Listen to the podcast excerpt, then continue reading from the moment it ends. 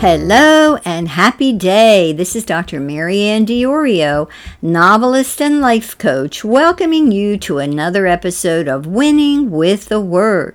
Today is Monday, May 1st, 2023, and this is episode number 18 of Series 2023. This episode is titled, Are You Guilty of Normalcy Bias? If you haven't yet heard the term normalcy bias, you are hearing it now. So, what is normalcy bias?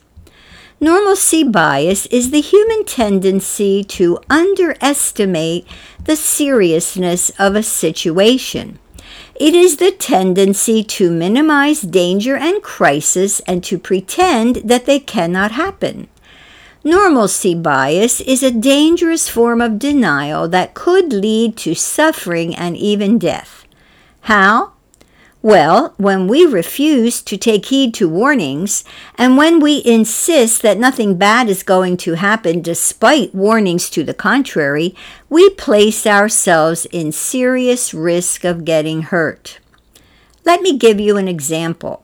Suppose a tornado warning is issued in your area and you are urged to take cover. If you are in normalcy bias, you'll say, oh, it's just another storm, and you won't take cover. You'll falsely believe that you are in no danger, and you may be deadly wrong, literally. Another serious form of normalcy bias is the common belief today that our country is going to return to normal. I hate to tell you, my friend, but our country will never return to normal. It will never return to the way it was before the pandemic. In fact, things will only get worse. You might be thinking, how do you know, Dr. MaryAnn? What are you, some kind of a doomsday prophet? No, my friend, I am not a doomsday prophet. I am a serious, long-time student of the Bible, and I am simply telling you what the Bible predicted about the times in which we live. You see, when I tell you that things will get worse instead of better, I am getting my information from the most reliable source possible God Himself. God Himself recorded this information in the Bible so that we could read it and know what lies ahead. But the sad thing is that few people today read the Bible. Few people care enough to know the truth about what is really going on. Most people want to deny the truth and pretend that everything will be okay again. But it won't. Why not? Because God Himself said it won't. Not at least until He returns at the end of the seven year tribulation in the event known as the second coming of Jesus Christ to judge the world and to set up His millennial kingdom on earth. Meanwhile, the world is now entering into the period described in the Bible as the tribulation, a seven year period of horrific suffering under the rule of the most vicious dictator in all of human history called the Antichrist.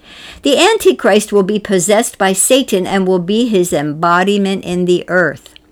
Under the dictatorship of the Antichrist, you will own nothing and be happy. You will be surveilled wherever you go. In fact, you will be told where you can go and where you can't go, where you can live and where you can't live, what you can eat and what you can't eat, what you can buy and what you cannot buy. Every facet of your life will be under the control of the Antichrist and his one world government. Already we are seeing signs of his coming dictatorship.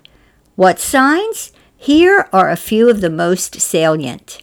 Number one, the development of technological tracking systems via our cell phones, traffic lights, surveillance cameras everywhere we turn, voice and iris recognition technology, pay by palm technology, and AI based surveillance methods.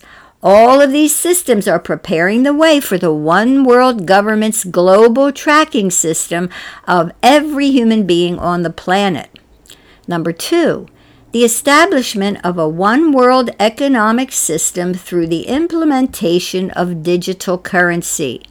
If you've been following the news, you know that our president is planning to introduce a trackable digital currency system as early as July of this year, if not before.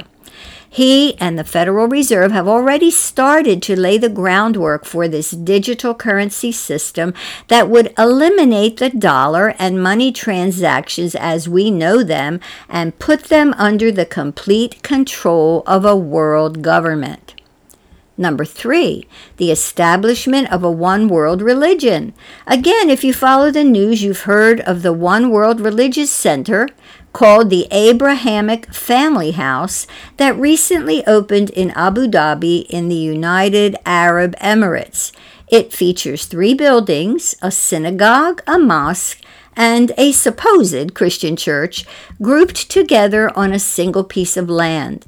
The three buildings represent the formation of a one world religion where the heresy is taught that all ways lead to God.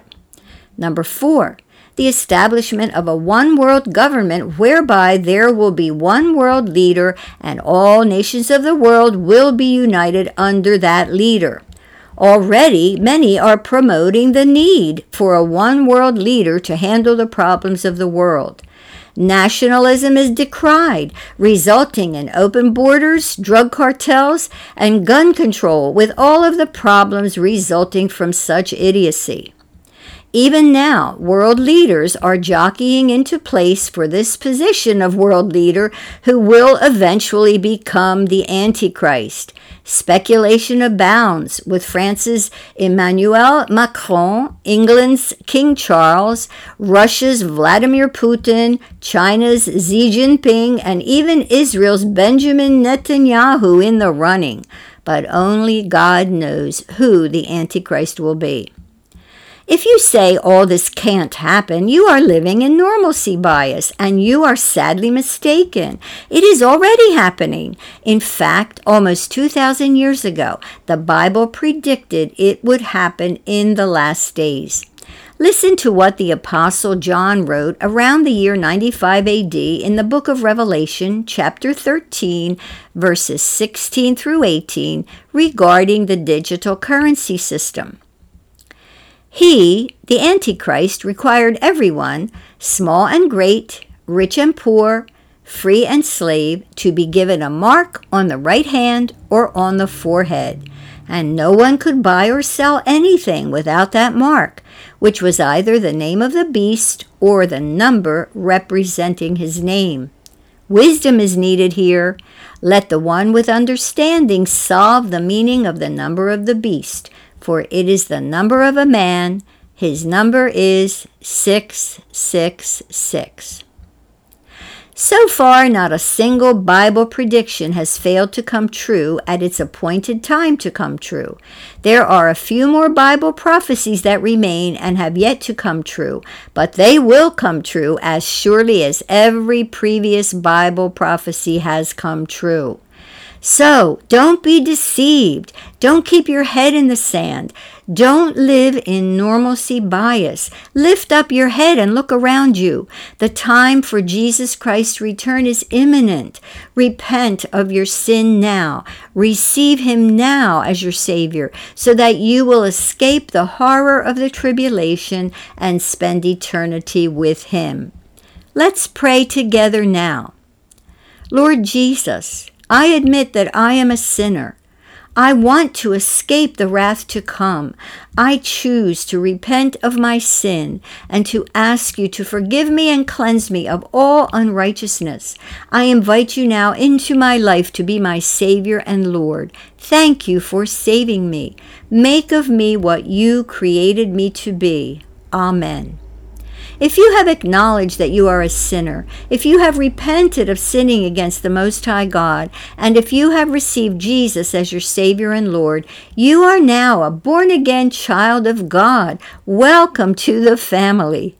Write to me at info at maryanndiorio.com and request my free e-booklet titled after you're born again. It will help you get started in your exciting life journey with Jesus. My featured book for this month, The Captain and Mrs. Vi, is my latest novel and is the story of a 19th century middle aged widow who discovers that her late husband has left her destitute. You can purchase the book at the links below. Also, I invite you to visit my website bookstore at maryanndiorio.com slash book dash table for a wonderful selection of books, both fiction and nonfiction, to encourage you in your walk with the Lord. You can also keep updated on new releases in my writing ministry by subscribing to my monthly author newsletter at the link below. Until next time, remember that God loves you just as you are and just where you are, and that He will help you to keep on winning with the Word.